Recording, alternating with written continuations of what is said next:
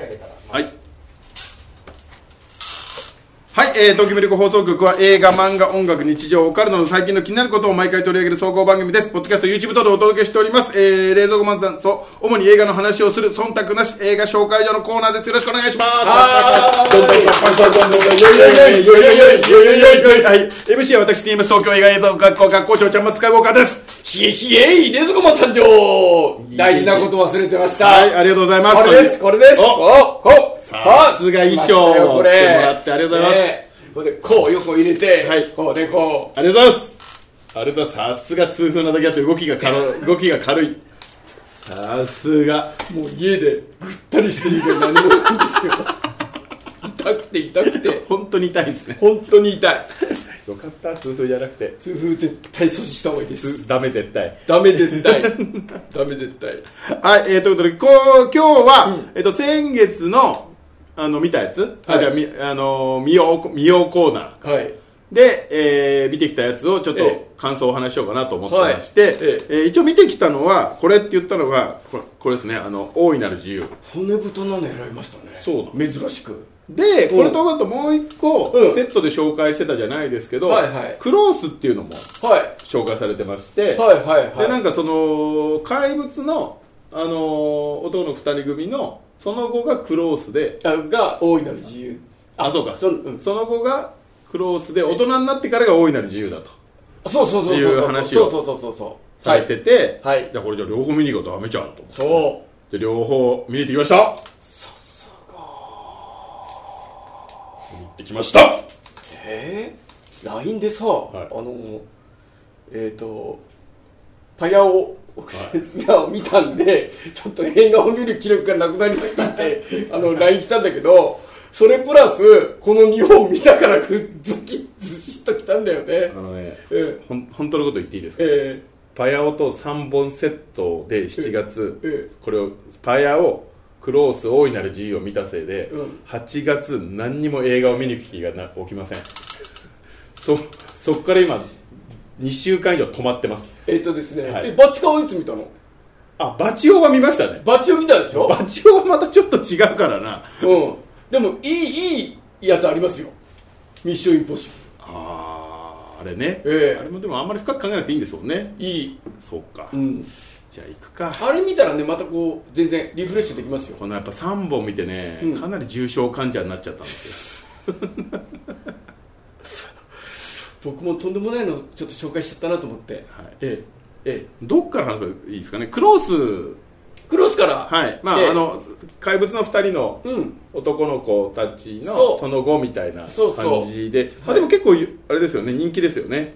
人気ですね。あ去年のあのーあれ作品賞ですね。カンヌの A24 が同行感覚が最も泣いた映画と称される、はい。えーストーリー的には13歳のレオとレミは24時間共に過ごす大親友、中学校に入学した初日親密すぎるあまりクラスメイトにからかわれたレオはレミへの接し方に戸惑い次第にそっけない態度をとってしまいます。気まずい雰囲気の中2人は些細なことで大喧嘩にそんなある日心の距離を置いたままのレオにレミとの突然の別れが訪れる。季節は移り変わり喪失感を、えー抱え罪の意識に苛まれる。レオは自分だけがする真実を誰にも言えずにいたというそんなお話でございます。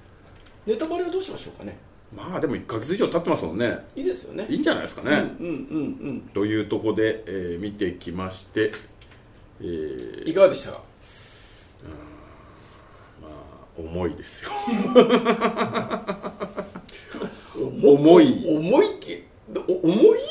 重重くないえ重くなかっいやた重くは重くは重い方向だけど、はいはい。あのー全部重いとは言い切れないみたいあなー。いやなんかね、うんあれなんですよね。えっ、とまああれじゃないですか。あれってあれって言っちゃって、あのー全然言葉が出てこないんですけど。男の子2人組が、うん。まああれ中学生の男の子2人組がお前らちょっとイチャついてんじゃねえかみたいなことを同級生に言われて気にして距離を置いたら片方が、えーその距離を置いたことによって傷つけられて自殺をしてしまうっていう。そ話で,、でその自殺しちゃったから主人公の方がむっちゃショックでへこんでるところを実はあちきのせいで自殺したかもしれないみたいな感じで向こうの親とかに言ってうん。救われる話じゃないですか、うんうんうん話的にはよくあるというか、まあ、なんか分かりやすいですしでおあの主演の子たちも周りの、えー人たちもす演技とか素晴らしいと思うんですけどこの恋人のどっちかが死んで片方が落ち込んでから前向きに最後っていうこのスタンス。うん。うんもう良くないですか？僕。もうもう90年代いや80年代からやってったような気がするんですよ。僕が見た感じでは前向きにはなってないですね。マジですか？とにかく前に進まなくちゃいけないから。あまあそれはそうですよね。成長してるから、はで一応あのけじめであの家族には言ったけどでもその気持ち的にはもう傷ついてるわけじゃないですか、はいはいはい。死んで、はでも大人になる先ね、まあはい。これから大人になるんだけど進まなくちゃいけない残酷さという、はい。それを感じたんですけど最後、ああでそれはね言ってる意味は分かります、うんうん。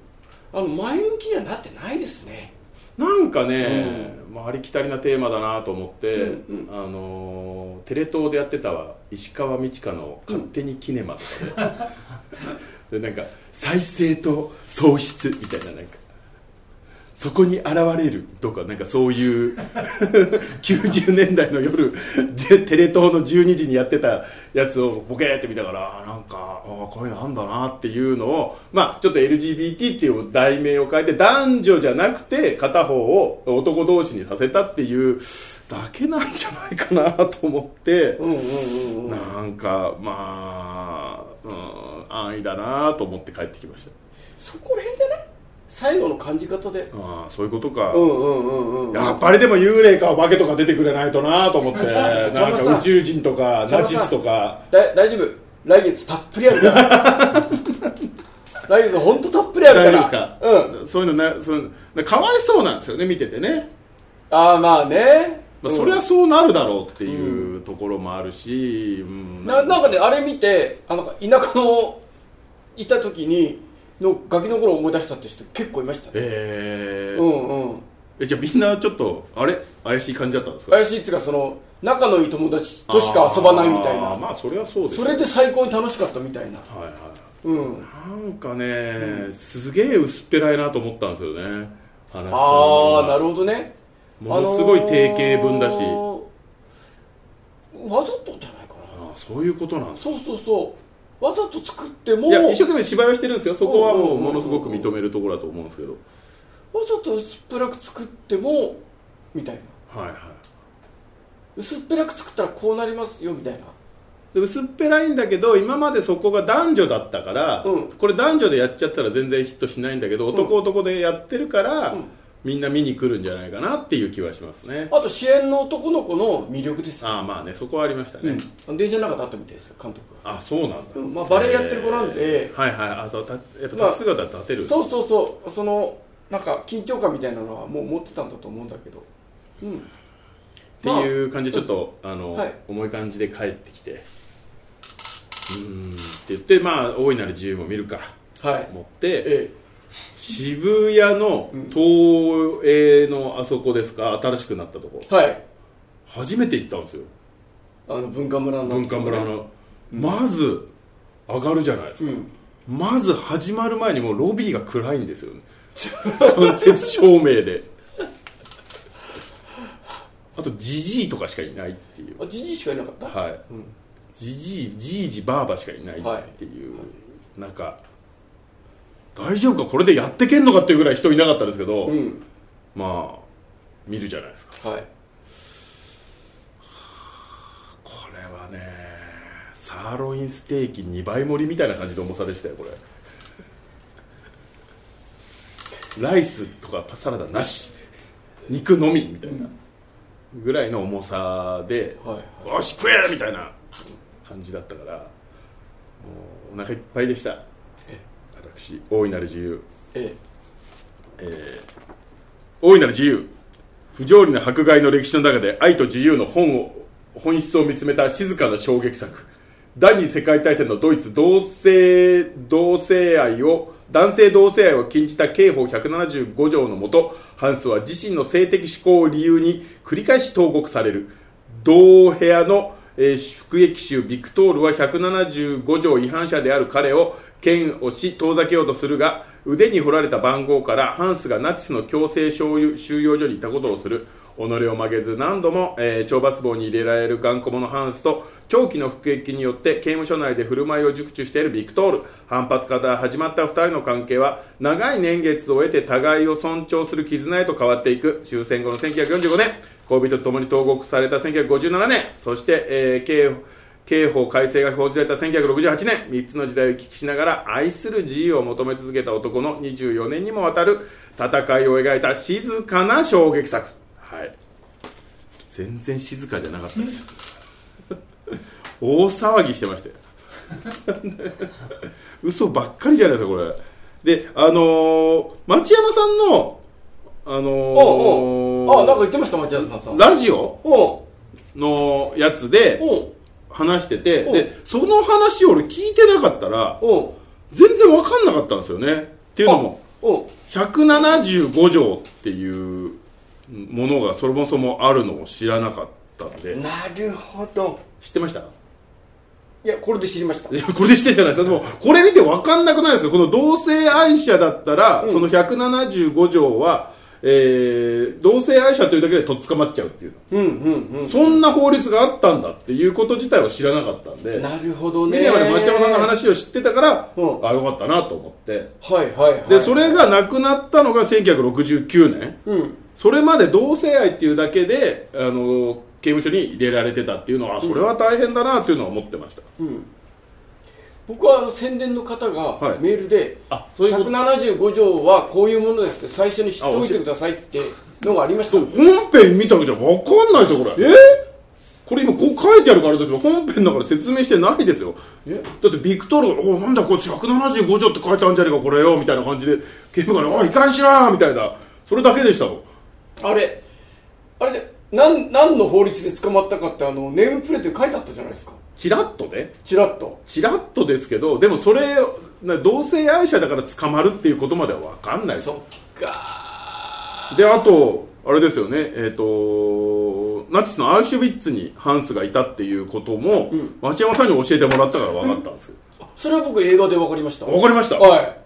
おめえそれ番号はよみたいなことを言うから それでなんかちょっと優しくしてたじゃないですか。よくわかんないけどあそうかこれが町山さん言ってたことかと思って説明がねえなと思って。そう。そうなのよ。だから結構多分自分でも分かってないことが結構あるんじゃないだってあの年代別にあるけど、はなんか入り入入り入り組んでる。り組んでるもんね、はい。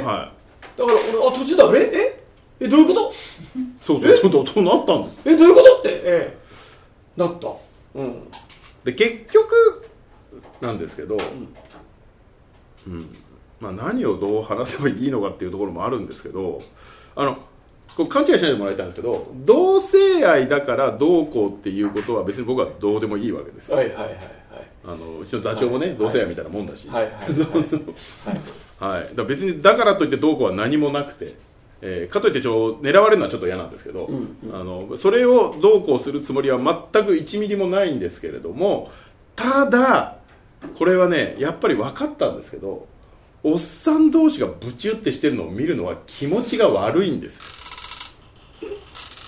見てていい気がしないんですよ、MCU の「エターナルズ」っていう映画があって、はいはいはい。あれもなんか LGBT に配慮したかなんかで、はいはいはいそういう同性愛のおじさんがいるんです中にそれは別にいいんですよ別に。だけどわざわざ最後の戦いの前にブチューってしてて「おえー!」ってなったんですよ。これはなんか何かしらのパワハラみたいなもんなんじゃないかなと思ってて。なんか女性が全然見たくもないのになんかこうレイプシーンとかをはい映画とかで見せられてすごく不快な気持ちになるっていう気持ちが逆に俺分かりますもん。なるほどね。なるほどね。だからちょっとこれちょっとリアルすぎじゃないですか。ガッツンガッツンじゃないですか。ガッツンガッツン。ガッツンガガッツンガッツン。ガッツンネロンよ。ンガッツンデロンじゃないですか。ネロンガッツンネロンだからガッツンデロンはねネロちょっとやっぱね重いんですよね。ちょっと飛んでたもんガッツンでろんかっていう。ガッツンネロンはね。二郎で言うとマシマシのマシって感じでしたね。そっか。ちょっとね。共感ができないんですよね。なるほど。なるほど、ね、そうだからしてあげたいのに。はいはいはいはい。なんかわかんないからどうしてあげればいいんだ。結局だから最後も出てきたけれども大いなる自由っていうこのなんかあのーゲイバーみたいなところにはい行ったらこの主人公がずっと求めていたもう自由の大地のもう好き放題やってるゲイバーがあるわけですじゃないそう。あの描写はすごかったよね。みんなでガッツンガッツン。あれびっくりしちゃみんった俺。なでガッツンガッツン言っててうんもう自由の大地だし大いなる自由だし本当にこいつが求めてた何かの場所があるのにもう関わらずそこでそんなにテンションも上がらずあれ？みたいな感じになって結局その刑務所に戻っていくみたいなそうそうそうそう、まあ、恋人がいるからねっていうことなんですけど、うんうん。うんいやー分かりにきいなーと思って。見てました。だこれと大いなる自由とクロースと君たちはどう生きるかの3本セットがもう僕を鬱にさせてます。はい。映画インポにさせてます。えしてます。あのですね、はい。完全に僕のせいです。いやー思ってるよりきついんですよ描写が。そっか。だからデズマさんはねどっちもどっちじゃないですか。俺だもうどっちかっていうとミニシアター系ばっかり見てるからかな？ミニシアター系っていうかえあんなガッツンガッツンミニシアター系いつも言ってます？ミニシアがあんなガッツンガッツンネロンは言ってないんだけどガッツンでパンパンはしてないでしょ？パンパンはしてないんだけどまあでもやっぱりちょっと偏ってるまあちょっとぐらいね世界を注意見せてくれるわけよ。するぐらいはいいのかなと俺も思いますけど、うん男同士の絡みがこんなに自分の中でテンションが上がらないもんだと思わなかったです、いい思い出になった。いい思い出になっえてでも連続マさんあれを見て何とも思わないんですか？あれですか？はい。ちょっとテンション上がるぐらいですかもしかして。ラジオいやいやここまでやるんだと思って。いやここまでそうなんですよね。あのやっぱりあの最後の大いなる自由のあのバーのシーンはもうまあ耐えられなかったよ もう、じいじたちも口あんぐりでしたよ、もう。あーんっていう。あそれはすごかったよねあー、渋谷だろ、ここみたいな。うん渋谷のスクランブル交差点の上でこんなの見せられるのかみたいな。あれ文化村が初めて配給したんですよこれをねみんなに見てもらいたくてとこれは、尋常ならざる傑作で嘘ばっかり言ってますよ、これ。尋常ならざる事態が起きてましたけど。いや、大変だなっていうのはわかるし、それによって迫害を受けたっていうのもわかるし、あの、頑張ってもらいたいし、なりできるけど応援はしてあげたいと思いますけど、ちょっとね、重いよーって。町山さんも紹介するぐらいだか町山さんもね、そんなガッツンガッツンとは言ってなかったの、町山さんも悪いな。から俺町山さんと同じトーンで紹介したのよ。あそうか。そうそう。そうそうそうそう。です、町山さんと同じトーンでした。そうそうそう。そうなのそうなの。大傑作ですよって言ってましたよ。言ってた？言ってました。本当に。全く同じだ。全く同じ。そう。本当本当だから今ちょっと流行ってるじゃないですか。やっぱこういう LGBT もの、はいはい。何かで流行ってはないですよ。みんなちゃんと猫も杓子もマルチバースが LGBT じゃですよなんか俺見る映画。だって入れなくちゃいけないんだもんそうでしょ？うん。なんか入れなくちゃいけないんだアメリカは。なんかねと思って。まあまあでもあのよかった。いつもほらあの何でもないやつ選んで、はもう良かったねとか悪かったねとか軽く言うだけじゃなくて、ここまでこ全然奥つまんないとは言ってないでう、す。ようんあの鬱にさせられてない描写が。描写がきつい。じゃあぜひ「ミッションインポッシブル」見て心をええ。心クリーンに。心クリーンに。しましょうか心クリーンにしてくれますよ。あはいわかりました。2時間40分今長えなまたあそうそうだってカリオストロの城とか見ちゃいましたもんね今なくあそうですか、はいすごい面白かったです。そしたらあれですよあのミッションインポッシブル思いますよ。そうですよね。同じ同じ方向性ですもんね。そう。あとあ知らないあ知らないまあいいや見てから見てから。まあまあちちらっとね。はい。ということで、えー、東京ミルク放送局ではツイッターやってますんで、シャープミルク放送局のハッシュタグでお願いします。えーと、こちら番組採用率50%でございます。ということで、そしてチャンネル登録、いいねよろしくお願いいたします。はい。それではまた次回、はい。チャンネルも含めておいで、お願いします。よろくお願いします。元気やる気ミルク元気やるくミルク元気やるくミルク元気やるくミルク元気やるくミルク元気やる気ミルクあーありがとうございます。今日はこれで終了です。あなんか、おすすめとかないですか。冷蔵庫